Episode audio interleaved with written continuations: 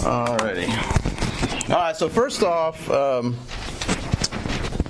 let's see here the the Christmas party that Steve mentioned. Get my mics going here.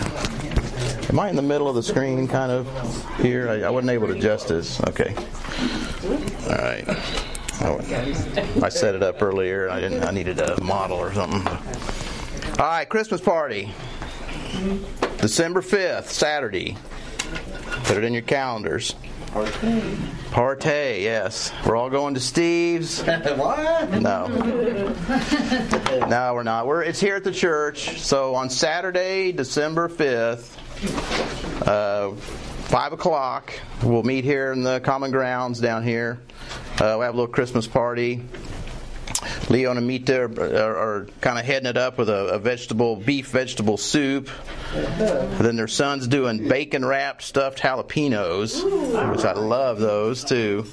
So we have a sign up sheet. So what we'd like to do is they're going to bring kind of the main, the big bowl of soup.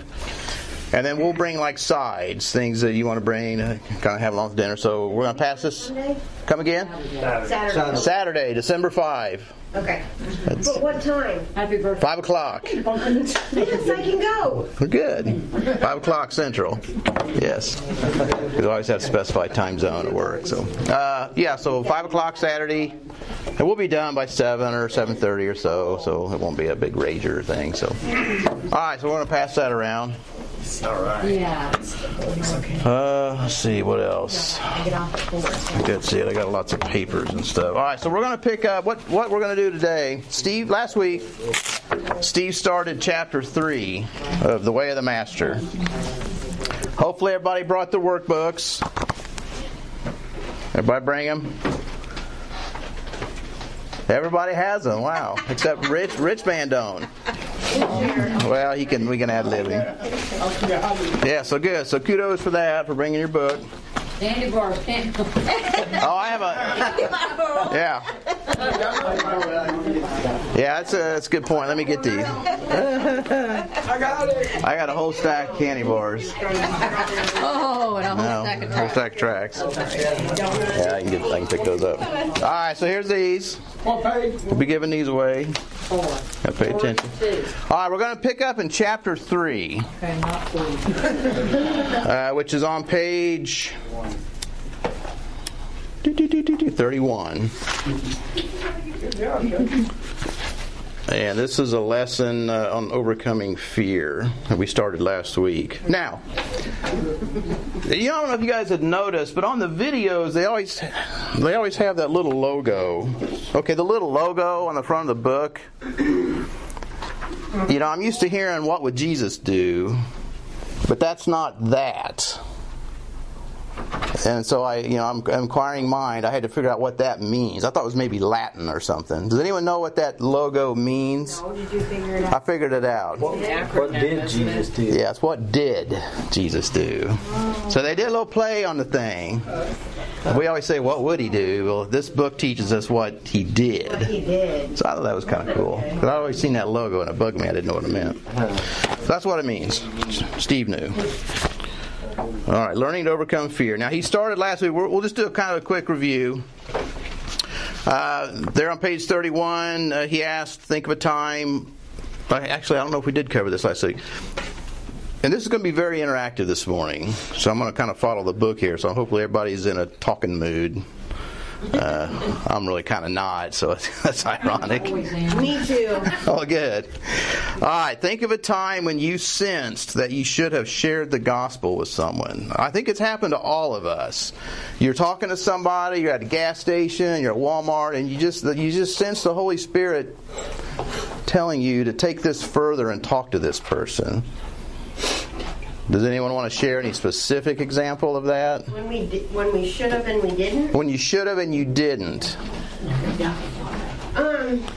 Okay, so all right. The other day, well, I, I told my group this, and um, I was working, and again, I was I was on some deliveries, and I saw this woman walking, and I, she had a Walmart vest on, Okay, yeah. and I wanted to pick her up right then, but I couldn't because I had a bunch of deliveries, and so I went and dropped them off, and anyway, on my way back, I saw her, so I stopped and I picked her up. Oh wow. And uh, I did invite her to church and to, to our recovery group, and I kind Yeah. of was telling her, you know, that, that I've been in recovery for almost two years, and and then she told me a little bit that she has, you know, some problems drinking and, and stuff. So I gave I gave her my phone number and I asked her to come, but Well, that's didn't nice of you. Share the gospel, but I probably should have, you know. Yeah. Now, did she actually work at Walmart, or she just? Yeah, she yeah she worked at Walmart. so Okay. I just, I just drove back to Jimmy John's and she walked from there. But Yeah. I got her down by Dollar General, so it's like. Oh wow, that's a long walk. Yeah. Okay, well that's nice of you. Anyway, it was. Well, you planted a seed, but yeah, and, and I've done that kind of stuff too. You're with somebody and you feel prompting by the Holy Spirit, but but I don't. Mm-hmm. So then I do what probably that we've all done is you know I go to my car, I go home, and I pray, Lord, send some worker or someone to them. Yeah. You know, and it's I've missed the opportunity, and so we need to be always. You know, ready to, to look for those. Because that's what most of us do. All right. Um, point to ponder at the bottom of page 31. We kind of covered this in some of the videos about friendship evangelism, how the, uh, way of the master doesn't really promote being a friend first and then sharing the gospel. So we'll, we'll move on. All right, then view the video, bottom of page 3. We seen the video last week. That's where they talked to that couple. Um, that kind of slowly came around, which a lot of these videos do, so I'm not going to really spend time on that. Uh, the next thing in the workbook on page 33 is is viewing the second part of the video, which I think is where we left off. So we're going to go ahead and show the video that accompanies the bottom of page 33, and then we'll kind of pick up from there. All right. Somebody want to hit the lights? That was cool what you did last week. Yeah. Hit it harder. Hit it harder. Um, we've been talking about the fact that non Christians have a conscience, a place of the knowledge of right and wrong. And you and I, as Christians, also have a conscience, and God speaks to us through our conscience. It's kind of like God's hotline from heaven. And He's calling every Christian to get up out of their seat and begin to seek and save the lost, to share their faith with those who are perishing. Now, you and I have two choices. We can either answer that call and demonstrate our love for God, true worship, which is obeying His commands, to go into all the world and preach the gospel to every creature, or we could muffle the sounds of our conscience and silence the call to go out and seek and save that which is lost, going back to the comforts of cozy Christianity. はい。The conscience seems to be an individual judge on the courtroom of the mind, telling us right from wrong. We've all got it. A lot of people don't know where it comes from. You say it doesn't come from God. Why does it just speak to us about morality? Why not other things? I mean, you- you've got no control over your conscience. It tells you right from wrong whether you want to hear it or not. Isn't that right? Well, I think it does in certain instances. I think it does in a, in a primal sense. Is murder right or wrong? Murder's wrong. Okay, so there is a moral absolute. You've got a moral absolute somewhere. Is rape wrong? Rape is wrong. Yeah. Where do you get that from? Why do you believe that? Do unto others as you would have them do unto you. If it's something, This comes back to what Jesus said. something, if it's something you don't want to have done to yourself, then don't. It's if you believe in a world like I do, with there's no. Con, there's no reward, there's no punishment. Reward, pun- punishment is something created by the human mind. Are you sure about that? Well, let me finish. If, it's, some- if a reward and punishment is something created by the mind, and there, and you do things nice to other people, not because of a belief that you're going to get into heaven, or the hope you're going to get into heaven, or you stray from doing sins because you are afraid of going to hell. You do them something as an absolute choice, and you do it without hope of reward, and you do it without fear of consequence. It's choice, and that's the only thing you can ever boil it down to is because everybody is in, individual conscious. It's truth to you, and if you know some people's truth is on the same page, but a lot of it's not. Can I change gears just for a minute? I want to address your conscience. Now I've been addressing your intellect, okay? Have you ever told a lie? Of course I have. What does that make you? A liar. Have you ever stolen something? Of course I have.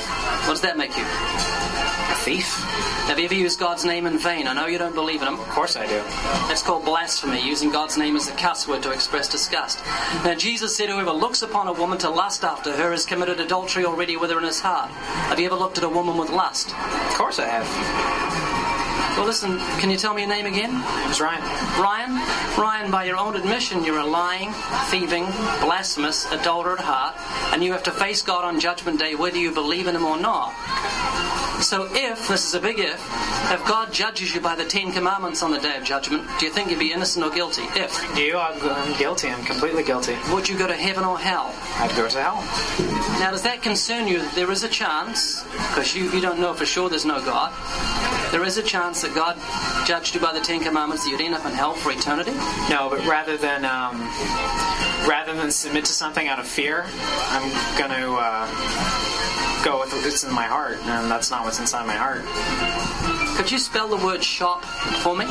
S H O P. What do you do when you come to a green light? Stop. Green light. Oh, go.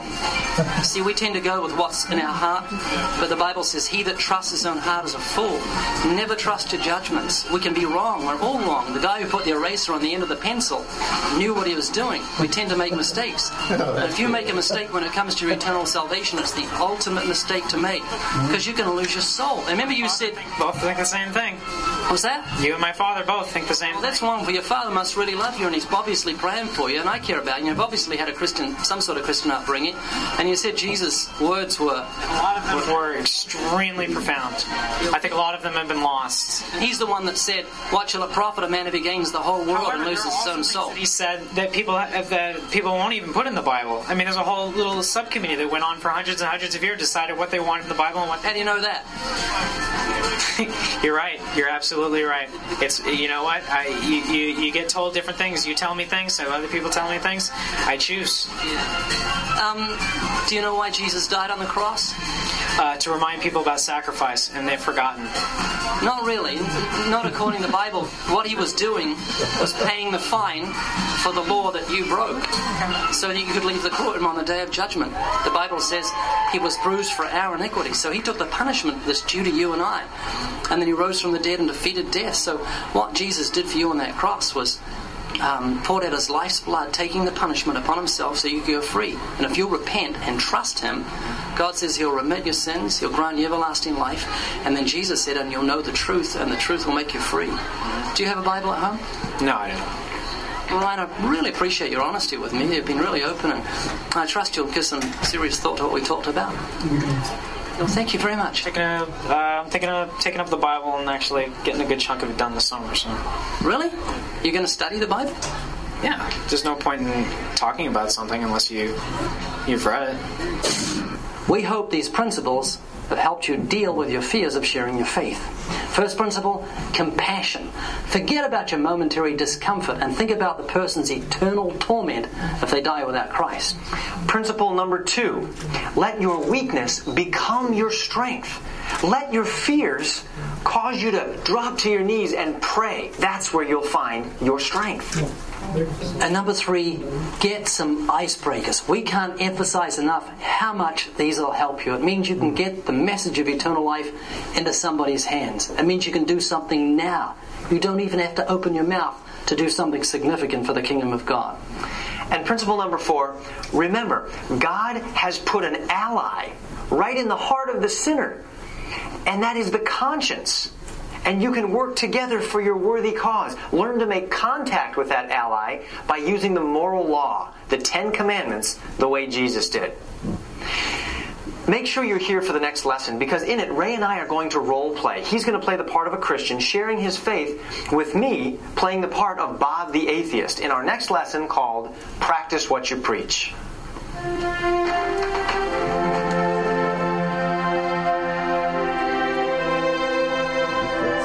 Clear the light? Yeah. You know, uh, I met an atheist the other day, and he was really, really intelligent. I was talking to him, and and uh, you know he didn't believe in, in anything. So I said, so if you take your pocket watch and you smash it with a hammer into a thousand pieces, and you put them into a bag and you shake it for all eternity, do you think they'll ever put themselves back together again? and he just thought about it, and he didn't know what to say after that. Right. Wristwatch. All right, so it's interesting in our workbook on page 33, we see a little note from that guy because in the video, Ryan that we just saw was kind of he was kind of a goof.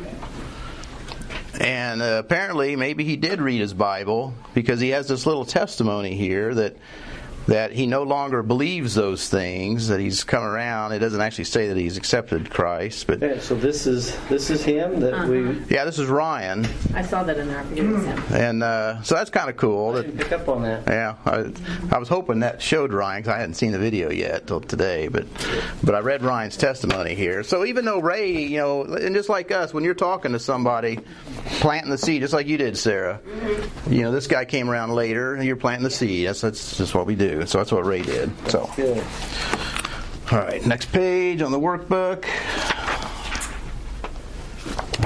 Glad you said that. All right, so we did. Yes, uh, Becca. Yes. Do you have one that I can borrow? Yes, workbook. Let me see here. Kevin, you got one too, or is everybody? I don't think I have one. We are. are, are Here, up. we don't yeah, have any. we don't have it. We are bone dry. You guys, Are you sure? I got notes. What again? That's just- All those four we got. I guess they're out. Each week somebody's. Oh, okay, I see. That's cool. That's cool. All right, so in the work, I'll read the question. That way you guys kind of kind of follow along. And and this is what we talked about last week. Steve asked the question, "What experiences have you had that you want to talk about where your conscience spoke to you? To you know, your Holy Spirit's prompting you." Connie talked about the lady at the thrift store. Sarah's talked about people that she's run across. Uh, so we kind of covered that one. We didn't really talk about number two. How can you appeal directly to the human conscience as, as you speak to sinners about salvation? Um, and that's kind of what Ray has been teaching us. And I, this is what I like about the way of the master. I'm going to use myself as an example. And, I, and this may apply to some of you too, or people that we know. I was a skeptic when I was 18, 18, 19 years old. Uh, I was a goof, like the guy, the guy was there. I had my own set of rules. I didn't really believe the Bible um, that was really the Word of God. So when a Christian, you know, I've told you guys before, I went to concerts, and Christians would always give me these tracks, and I always hated that. I, I, if a Christian would have come up to me and started talking to me about the Bible says this, the Bible says that, I'd be kind of like that guy that I don't really believe all of that. So you're not, you know, it's bouncing off of me. But the way of the master doesn't use that. It uses your conscience, is what we've talked about. And, I did have my own sense of right and wrong. We all do. God gives us that. So that's what's uh, is good about the way of the master is not dealing with the intellect, and we've we've talked about that a lot. So that's that's the way I was. He called it your inner ally, Your inner ally, yes. or the person you're witness to has an inner ally. Yeah, that was cool the way he said that. Yeah. That yeah, that we can think of someone else's conscience as our ally. We need to reach that person. Yeah. Because that'll convict. And that's what we're going to see today in the book of Acts in a second here. Because we have a cool example we're going to go through. Um, question three. We did describe the human conscience. I think Rosie was uh, hit it hit it right on the head. It's it's our inner sense of right and wrong as our conscience. And the next one, what does the word conscience mean? That's what we talked about. And this is way I always thought of conscience. It's con science. That's the way I always remember to spell it. Those are based on two Latin words. Con means like with or together, you know, like construct, conform, uh, lots of con words. Kevin? So, like, if if you have three circles, and you got your body, soul, and spirit, and then where those circles intersect, you got your mind, will, and emotions, and dead center is the conscience. Yeah, that's that's good. It's it's your inner you. All right, so the word conscience. Con science. Con meaning with, together. Science is to know something, it's knowledge. So our conscience is when we're agreeing with ourself about some behavior or, or thing. That's where the Latin and the Greeks come up with that word. Oh, am I in the middle? Know, it's hard to follow people on there because when Steve's up here, I'm all the time moving it. yeah. Anyway, that's what conscience means. So it's the inner, like Kevin said, it's our, our inner self, or, or the meeting place of our minds and emotions and, and feelings. All right, number five. How carefully did you listen to the voice of your conscience before you were saved, before you come to Christ? Did you listen to your own conscience? Kevin, you're laughing. Negative. Negative. Negative Ghost Rider. I kind of did. Top gun for you. who who listened to their own conscience when you before you knew Christ? If if you sensed something was right or wrong, you followed your own conscience. I could feel it, but I always like repressed it. Yeah, that's You what- I mean? that's- I, like, yeah. Pushed it up the side, or but I I mean I I could feel it. You knew you were doing wrong. It was still there. Yeah, Yeah, it was That still me. there for sure. But you still I chose was to. like, eh. Yeah, that's what I did. That's what I did too. That's what we do. With that. I mean, Hey, Jim. Yes, ma'am. When I took that credit card, you know, 13, well, 10 years ago, and when I took the credit, I knew I was in the wrong, but I did it because, like I say, I pushed my conscience. I knew it was wrong, Yeah, but I did it anyway, and then I tried to make reasons why it was okay. justifying our own behavior. Yeah, yeah, that's what I did. So we I do. felt so bad about it, and I just kept pushing it away Yeah, because I didn't want to take responsibility, just like when I was doing the gambling and stuff. yeah, yeah. You know, to lie to everybody. and you're not as bad as somebody else. You know, you. Yeah. oh yeah. I don't. At least I don't do At that. least I don't. I haven't shot nobody. I haven't ran over with a car. Nothing. Yeah, No, I'm going to make this money back. yeah. Make it okay. That's true. But I, I did. I did have my conscience. And it still didn't work out. No, I know it never does. Not until we, we come to Christ. All right, that brings us to number six on our workbook. Man is at war against God. What what Bible verse tells us that we have a God given ally, our conscience? Uh, I didn't look up any verses on that. I know in, in 1 Corinthians there's some verses. We're actually going to go through it when we go through the book of Acts here in a second. So we'll we'll table that. But all right, leaders quote. Uh, that time talks about some Middle English or some Old English stuff. Wasn't going to cover that really. You can read that. Preacher's Progress. That's another role play like me and Pat did a few weeks ago. Wasn't going to really spend time on that. All right, the homework though, because we're kind of closing this chapter three, and this is this is a homework, and this will come up again next week when, when we do chapter four. So this is homework for the overcoming your fear chapter, and there's two things here. First one is kind of weird. It, it, it's saying that we need to stand in front of a mirror and practice approaching someone and sharing your faith. Yeah, that's kind of weird. I laugh at myself. Yeah. I make fun of myself. Well, we do too, so that works out. uh, yeah, so, so anyway, that, that's one thing you can do. You can read about how to do that.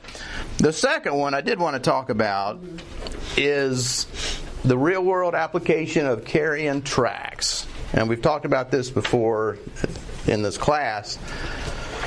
I and, and reading tracks was a big part of me of tenderizing my heart so whenever I, I I read these tracks for years as I went to these rock concerts. You know, these guys would give me these tracks. I would I would ridicule them. I would openly like tease them. I would stick the track in my pocket. And then later that night, I would take it out and read it because I was curious because I knew I was in the wrong on, on life. My conscience was bothering me. So I'd read these tracks. Uh, so they were a big part of tenderizing my heart. So whenever I got saved, uh, I've been passing out tracks ever since, and I I, I keep them in all my cars, um, and I, I just pass them out everywhere. And I've got all kinds of them that I use. At church, we have excellent tracks out here in this track stand. I, I get stuff out of there a lot.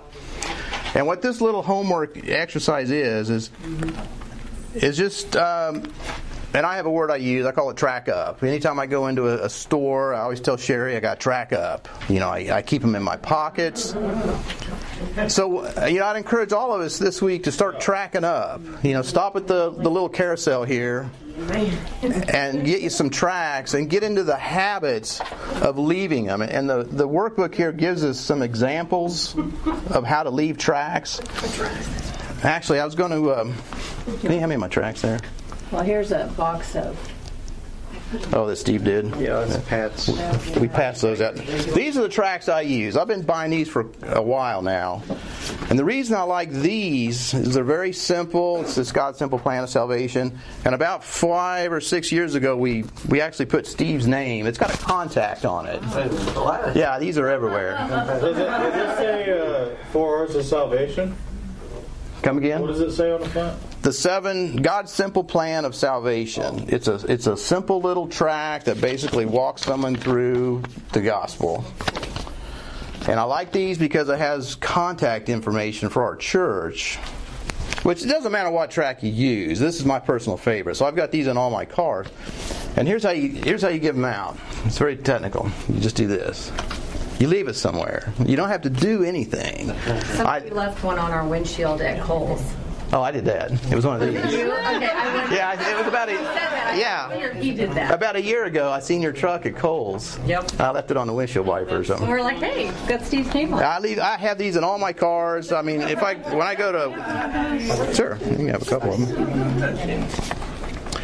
Um, So you saw us and didn't even say hello. didn't even say. No. Just want to make sure. Just leave it. I just left it. Just- Didn't sign it or. and, and there's a nice little list in our book here. So, in shopping carts, Yeah. Anytime I take a shopping cart back at Walmart, I did this the other night when I was at Walmart. I always like fold it where the child seat is, and then so it's stuck in there, it won't fall out, so the next person is going to see it. So I leave them there. I leave them. In, I've left them in, in uh, clothes pockets in stores. I mean, I'll just stick it in a pair of pants or something. Um, gas stations. I always leave them in gas stations in the stalls, so when people need reading material. So I, I'm going to provide reading material. Uh, I leave them in all the gas pumps that I use. I mean, I just leave them everywhere, and it's gotten to be such a habit over the years. Uh, even like me and Sherry walking trails, and in my backpack, I always have tracks, and I leave them like miles out. There will be a, a sign, and I'll, I'll leave a track there. Yeah, Becca. Yeah. It's a good idea. Well, I work at Sam's Club, so I'm, I'm in maintenance, so I'm all over the store. Oh yeah. I lay them out through the store, Well, in the that is- upstairs in the break room. Well, that's cool. That's good. And, and like they say, when you do something for 30 days, it becomes a habit. So just get in the habit of, of leaving tracks, leaving the gospel here and there. Uh, I think it's very cool. And we had a. Does anyone remember Mike Van Horn? Yeah. He came here about two, three years ago. He is like the track meister. He is all about leaving tracks. And he even gave me the good idea of when you stay in a hotel, unroll the toilet paper about three feet and then roll it back up with tracks in it. And I thought, and I've been doing that. That is really cool. But he had all kinds of cool ideas. So this this whole list here, just kind of look over it and get excited about leaving tracks. I leave them in all the beer cases, like a Walmart. I fold these up and I'll stick them in like beer, like six packs or whatever. So someone's got to read it when they're popping a cold one. I had a deer run across my yard and had one of them. Did you put it on him? No, not yet. So anyway, I leave them everywhere. They've been out, anywhere I go in the United States. I leave these things. Um, all right, so that, that's kind of the tracks. Yeah, and, and like I say, we do have really good ones out here. So look through our carousel. That'd be really good if we could uh, learn learn the verses, the, the Romans Road verses. Yeah, well, that's kind of in these tracks. Like if you get a good track, get get one that you like that has has all that in it. So now, another reason I do it, I do it to share my faith and to kind of get the gospel where I can't go. But we all know that there'll be a day in the future. There's a future event coming where we're going to stand before the Lord. And it's going to be your performance review of how you did with what you had here on earth. And part of the reward that we get are the people that we've led to Christ or had a real influence in bringing into the kingdom. So I'm hoping these tracks will pay off for me when I'm standing before the Lord, and there'll be like an army of people. I got saved in the QuikTrip bathroom, or you know something like that. This is the track. Because of a track I left. So yeah, so, so I'm I'm hoping on that. So Of course, by then we'll probably be be knowing of a lot more stuff, so we'll Yeah. probably know exactly who. who who got saved uh, reading, our, or at least we tenderized their hearts. Yeah. You know, like that lady that Sarah seen. Maybe she'll go to. I was at Dollar Store Friday. I left tracks. There at that dollar by Sutherland's. Actually, I think I seen you. Were you at Sutherland's? Oh, I deliver to the Friday? right there. So like I go. Okay. Like, the Comfort Inn, they order a lot. Okay, so I thought I saw you driving out, and I wasn't sure. So, anyway, all right. So that covers that. So now for the deeper study in the workbook on page 38, it's got us going to Acts 24:10 because what this is, this passage, we're going to kind of un- unpack a little bit of this. This is Paul showing us how he does the way of the master. Um, and it's, it's got a lot of good examples and principles for us. All right, so let me get, I got like multiple pieces of paper here.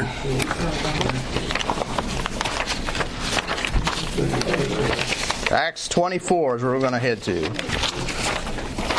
All right, candy bar bonus question. That'll be a dollar. right? Oh, That'll be a dollar. Does anyone, can anyone tell us who wrote the book of Acts? a bunch more than one. It was Paul and Actually wrote the book of Acts, not in the book of Acts. It was Luke. Our buddy Luke wrote the book of Acts. Matthew, Mark, Luke, oh. John. Luke wrote Acts and and and Luke. Yes, that is true. Because in our New Testament, Luke wrote more of the New Testament than any other writer, but that's that's another thing. All right, so Luke wrote the book of Acts, and here- here's what's kind of cool. When Luke writes in Acts about Paul and his witnessing and all his preaching that he does, you know, he really paints a picture of like Paul as this great orator, fearless, bold, standing before kings, and uh, and being all that, and which he was. Uh, so Luke kind of portrays him like that, but whenever you read Paul's own testimony that Paul himself wrote in like Corinthians and Galatians and some of these other books, he was afraid, just like we are. He was afraid of, uh, of different things, and he, he, he doesn't he didn't feel like he was a good speaker. He didn't think he had it all together. Sometimes he has the same fears we do. So, the way the Master Workbook has us go into Acts 24 because this is a good example where Paul is put in a situation uh, like we are, and, and how Paul was not fearful, and why wasn't he fearful? Because he should have been. We would have been. I would have been. Because Paul, you know, like I say, Paul was afraid. There, there, I think there's seven or eight verses where Paul actually says, "I was afraid," but we just don't see Paul that way because Acts tells a different story. Um, actually, let's look at Acts 18:9 real quick. I'd made a note. This is one of the places where in Acts 18:9. Priscilla and Aquila. Remember, Paul, during his missionary journeys, he went to a city called Corinth, which I've, I've often called like Vegas. It's like Sin City. It was like one of the most sinful cities in, in Greece. Paul goes to Corinth, and he's afraid to share his faith and to preach to these people. So look down at verse 9, Acts 18 9. Then spake the Lord to Paul in the night by a vision. First thing he says, Don't be afraid but speak. Hold not thy peace. You know, don't be afraid to hold back. Let these guys have it with both barrels. For I'm with thee, and no man shall set on thee to hurt thee, for I have much people in this city. So he's given Paul a promise. I've given you what to say. Don't be afraid. No one's going to hurt you. Preach it with, you know, bring the thunder. Well, he's not afraid of himself. He's afraid of what people are going to do What they're going to do to him. that day. Yep. He's afraid.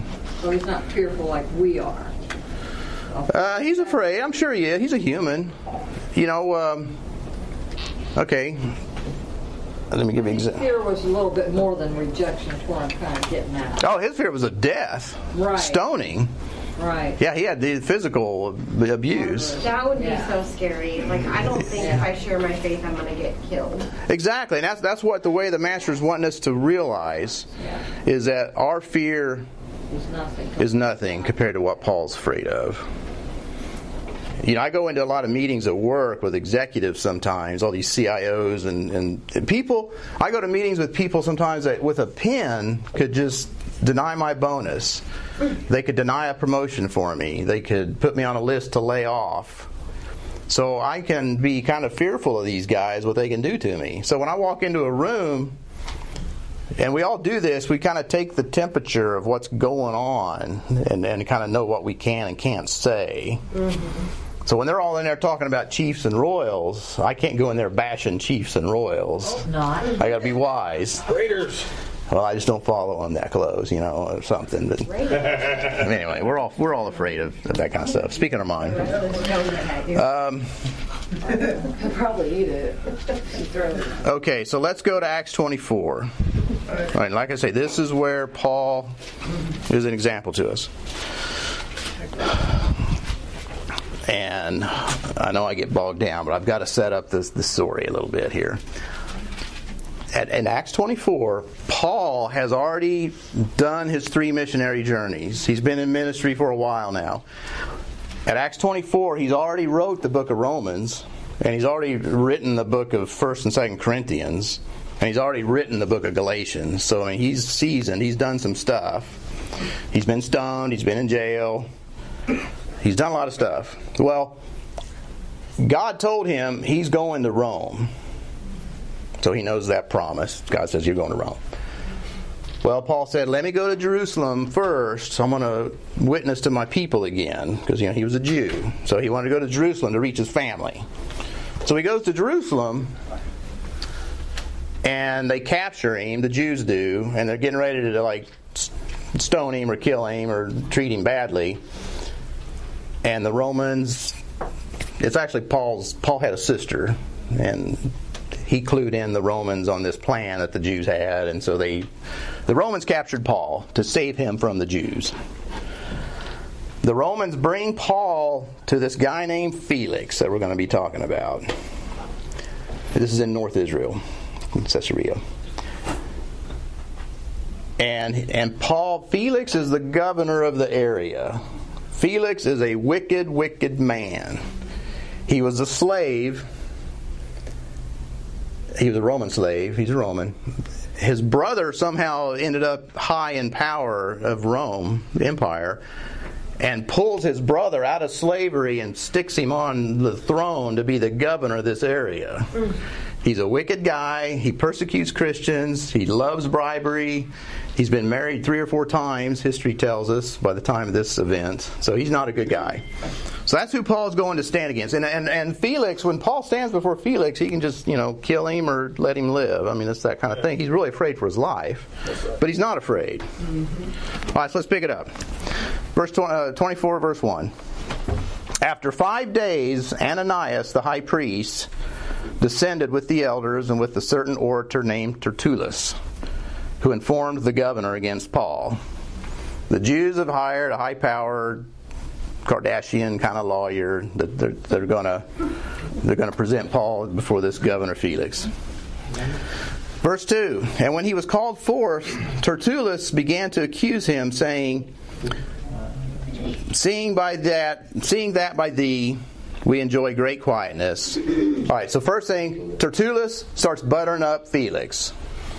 He starts laying it on thick. He says, Felix, we enjoy much quietness under you, and that very worthy, your worthy deeds are done unto this nation by thy providence. We accept it always, and in all places, most noble Felix, with all thankfulness. You know, you're all that, Felix. We love you. Verse 4. Long live Felix. Long live Felix. Yeah. and then doing the same thing our lawyers do. Notwithstanding, I pray, you know, be, don't be tedious. Uh, I pray that thou wouldst hear us of the clemency of a few words. He's saying, hear us out. We're going to tell you about this bad guy, Paul. All right, so the accusations of Paul start in verse 5. And Paul's standing here in front of all this. He's in court. And then the lawyer says in verse 5 For we have found this man a pestilent fellow, and a mover of sedition among all the Jews throughout the world. He's a ringleader of the sect of the Nazarenes, who hath also gone about to profane the temple, whom we took and would have judged according to our law. So that's the accusation. He accuses Paul of three things. He's a pest in the empire, sedition. So he's he's accusing Paul of going against the Roman government, treason. And then uh, he's a ringleader in the sect of the Nazarenes, which are, those are the Christians. Jesus was of Nazareth. So that's actually true. Paul was kind of a ringleader of the sect of the Nazarenes because he's going around preaching Jesus in Nazareth. But he's saying he's you know he's against Jewish law at that point. So he's against Roman law. He's a treason guy. He's against Jewish law, preaching the Nazarene doctrine. And then number six, the verse six, profaning the temple. Now he's against God's law. So they're like trying to box Paul in that you're guilty of you know under Roman law, Jews law, and God's law. So he's he's they're putting it on thick. All right, verse 7. But the chief captain came, and uh, this is a lawyer explaining what happened that the Roman captain Lysias came upon us and with great violence took him, Paul, away from our hands, commanding his accusers to come unto thee. I'm going to try to skip down here. He's basically telling Felix that the Roman guards took Paul so the Jews couldn't kill him, and now they're here in court to, to settle it. All right, so now Paul gets to speak. Here's his answer in verse 10. Then Paul, after that the governor had beckoned unto him to speak, he answered, Paul says, For as much as I know that thou hast been of many years a judge unto this nation, I do the more cheerfully answer for myself. Because that thou mayest understand that there are yet twelve days since I went up to Jerusalem to worship. So, Paul's saying, I've been in Jerusalem for 12 days. Five of these days he's been in jail, but he didn't even mention that. So then, verse 12 And they neither found me in the temple disputing with any man, neither raising up the people. So he's behaving in the synagogues. In verse 13, neither can they prove the things whereof they now accuse me. And then verse 14, he says, But this I confess unto thee, that after the way which they call heresy, so worship I the God of my fathers, believing all things which are written in the law and the prophets. All right, the way. I don't know. You've probably heard, but I have all I have all the ways highlighted in my Bible. The way is what the early Christians were called. It was it was that way, the way. That's that's the sect of the Nazarenes that they're referring to. That's early early Christianity was called the way. Because Jesus said, you know, I am the way, the truth, and the life by me. So they nicknamed him the way. So in verse 14, he says, But this I confess that after the way, which they call heresy, I do worship God. All right. And I have hope toward God. But he believes the law and the prophets. And then verse 16. And herein do I exercise myself to have always a conscience void of offense toward God and toward men. So he's starting to hone in on the conscience here. He's saying, and he's talking to Felix, this wicked, wicked dude that has killed people, you know, broken up marriages. He's a bribe. He does all that. And Paul is saying, I have a clean conscience before God and men. And you know Felix doesn't. He does not have a clean conscience. And then Paul continues, uh, verse 17. Now, after many years, I came to bring alms to my nation and offerings, whereupon certain Jews from Asia found me purified in the temple, neither with multitude or tumult. He's talking about how peaceful he is. He's he's patriotic. He's peaceful. He's he's in the temple. Uh, verse 19 says, "My accusers ought to have been here before thee and object, or else let these same say." He said, "My my accusers are gone." Uh, skipping down verse 22.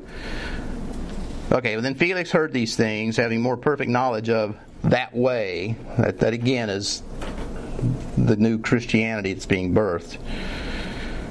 He deferred them.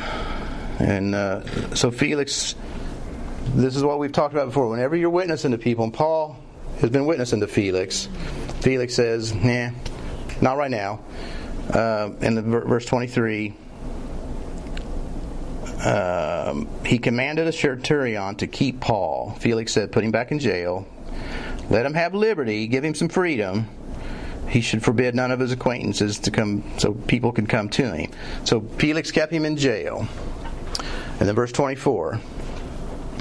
And after certain days, when Felix came with his wife Drusilla, which was a Jewess, he, Felix, sent for Paul and heard him concerning the faith in Christ. All right, so Felix and his wife Drusilla, and she was a Jew. She was also bad. History tells us a lot of bad things about her. She's only like 20 years old. She's been married three, two or three times, and it's it's a mess. Felix and Drusilla don't have Netflix. So when they want entertainment, they'll go send for Paul to come in, and I'm going to hear more about that way. All right, so this is what this is. I think where the way the master wants us to hone in on verse 25. This is where this is where Paul goes full on Ray Comfort, and he starts starts, doing this. So look at verse 25. And talking about Paul, and he reasoned of righteousness, temperance, and judgment to come. Felix trembled, and he answered. Go thy way this time. When I have a convenient season, I will call for thee.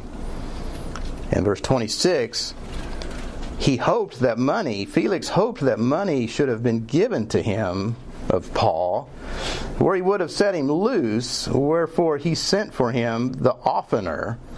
He sent for him all the time, hoping Paul would pay him and, and bail himself out. And he communed with him. All right a whole lot to unpack here. I don't really have time, but I want to concentrate on verse 25. This is the way of the master. This is where he goes like, you know, full on Ray Comfort. He basically saying, "Good day, Felix. Have you ever told a lie?" You know, he's, he's that's what he's getting ready to do to Felix here. Because in verse 25, he reasoned of righteousness. The three things he reasons with, and these are the three things that, that the way of the master does: righteousness he starts talking to Felix about righteousness, God's standard of moral conduct. I'm sure Paul took him back to Exodus 20 to the Ten Commandments to let Felix know this is what God expects of us that we're not to lie, we're not to thieve, we're not to have other gods above him. So he's he's preaching the righteousness to Felix, this unrighteous, wicked dude. Temperance. That's self control. Yes. And he's saying this guy, Felix, has like no self control. And history tells us that.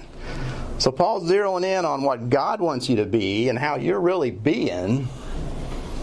Uh, you know, he's the adulterer. He's he's wanting money. That's why he keeps sending for Paul. and uh, yeah, his friends, I guess. His friends will bail him out. I mean, we've all bailed our friends out, I think um, and then judgment to come. He starts telling Felix, God wants you to act this way, you're acting this way, and now judgment is going to come your way. And that's kind of the same thing we do with the, way of the master. And that's what finally got to me when I you realized my own self control was out. So that's where he's going full on Ray Comfort on Felix here, and it's really cool. And then it says Felix trembled. So now the tables have turned. Started out, Paul should have been afraid. He wasn't. Well, now Felix is afraid. He's trembling. And that's what we see people do in these videos is when Ray kind of gets them to, to look at themselves and self evaluate. Now they're trembling. I need to get saved. I remember the day when I really, like, come on, I got to get saved. I trembled.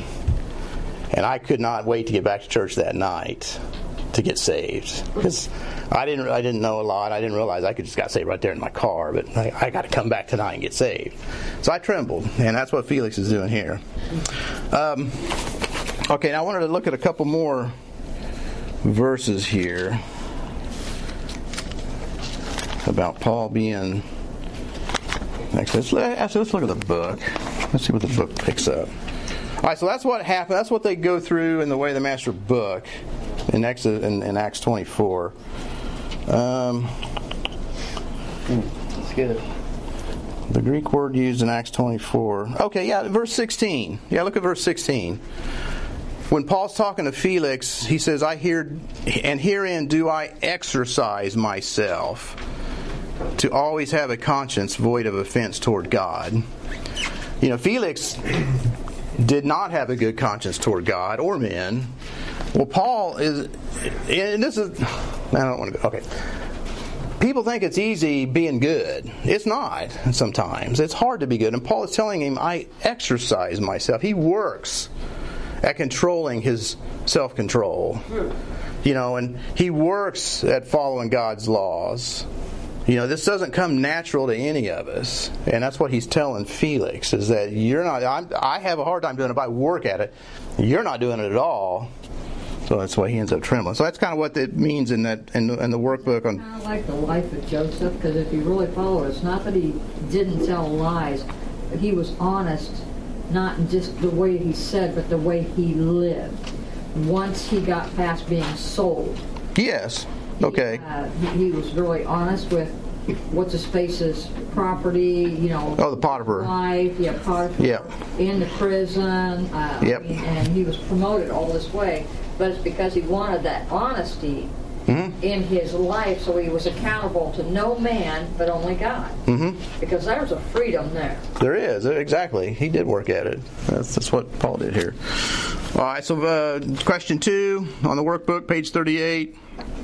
It talks about strive, being exercised, working. Um, I'm, I'm gonna skip through. Look at the good questions here. Um, all right. That's why. Okay, we talked about verse. Okay, question five. We talked about that when Felix wanted to hear Paul talk about the faith. Uh, he probably didn't realize Paul was going to come at him with both barrels and make him tremble, or he wouldn't have called for him, but he did. Um, all right, I'm looking at page 41. How does the content of Paul's message assist the Holy Spirit? Kind of talked about that, you know, getting in touch with the inner ally of Felix. This is what he did. Um, yeah, let's read Romans 2 14 and 15. Uh, yeah, let's go to Romans 2 here. This describe this is question 6 on page 41. According to Romans 2:15, what did Felix's conscience do as he listened to Paul? And remember, Paul has already written this book. So he knows exactly what he's doing. So Romans 2 verse 15. So for a witness. Uh, well, I'm going to pick it up in verse 14, and this is this is where the way the master kind of hones in. Uh, that the gent for when the Gentiles, which we are all Gentiles, for when the Gentiles which have not the law do by nature the things contained in the law, these Gentiles not having the law are a law unto themselves. Seems kind of like double speak, but it's basically saying when people that don't believe the Bible like Ryan here, and then he's quoting the Bible, like Ryan did, uh, they still have God's law on their heart. All people have God's laws in their heart. He knew it was wrong to kill. He knew it was wrong to lie. He knew it was wrong to rape. So that's what this verse is saying. And then verse 15, which show the work of the law written in their hearts, their conscience also bearing witness, and their thoughts the meanwhile accusing them. So they have a conscience to accuse them. That's why Felix trembled. Paul was striking a nerve with Felix. And that's what we're to do with the way of the master. All right, so that kind of answers that one. Now, number seven, verse uh, question number seven on page forty-one. This is really cool. I'm glad they kind of close with this. Uh, 1 Corinthians nine.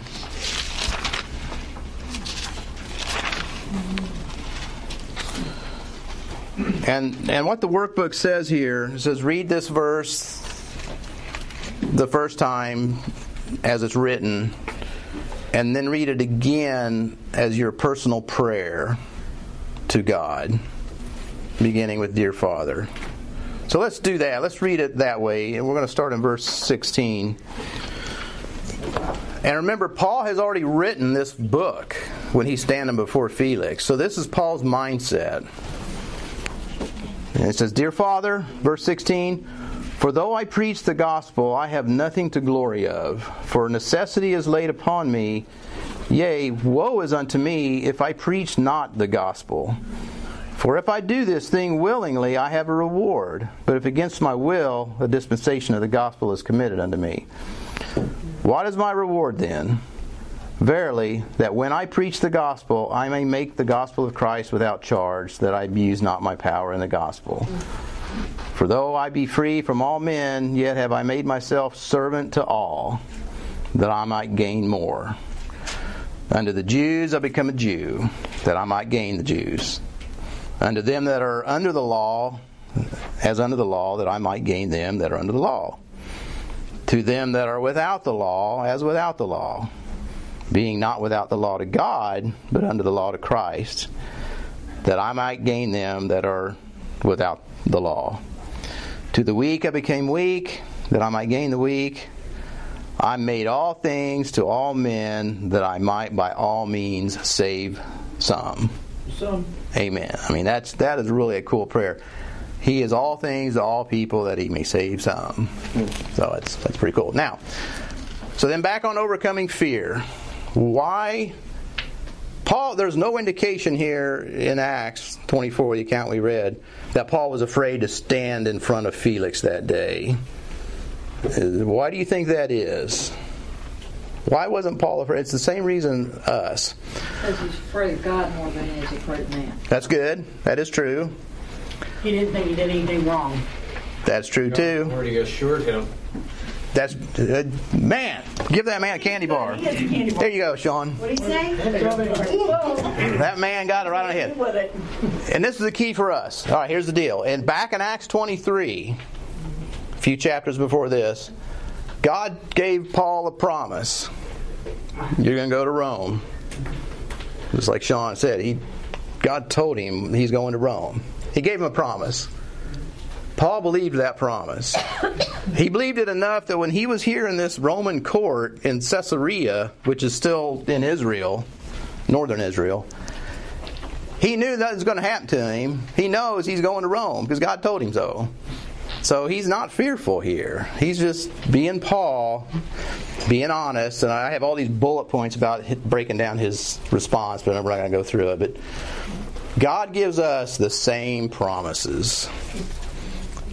You know, one of my favorite is Psalms 37, 25, and I, I use this a lot whenever I'm working with somebody and they're they're afraid of losing their job or something. Psalms 37:25, David wrote, King David wrote, I've been old and I've been young, and I've never seen the righteous forsaken or begging for bread. I love that verse. I claim it all the time when I think I'm going to lose my job or something. I think something bad's going to happen to Jim. If I stick with God and I, I, I have I hold His hand in life, He's not going to forsake me, and I'm not going to be on the corner of 58 and 71 begging for bread because that that ain't the way He treats His children. So I love that verse. So I've been given that promise. We've all been given lots of promises that God will supply all our need, and you know, in Christ Jesus. Paul wrote that in Philippians. Um, so Paul believed the promises that God gave him, so he wasn't fearful. So we have the same charge that he's given us, even more promises that he's going to take care of us. People might reject us when we're talking to them, giving out tracts, but like Connie said, it's like nothing. They're not going to stone us in the square. So there's no reason to be fear. So that's that's kind of how you overcome the fears. Just kind of putting it all in perspective, trusting the Lord, uh, believing the promises that He's He's given us.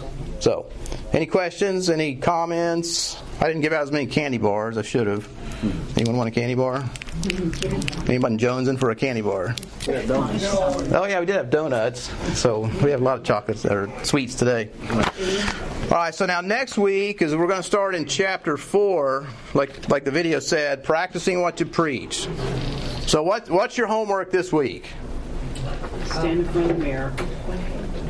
Stand in front of the mirror, practice, uh, Oh man, leaf track. and grab you, yes, grab you a handful of tracts this morning sometime, and, and start getting in the habit of sharing your faith through the tracts. Track up, as Jim says. Bum, bum, bum.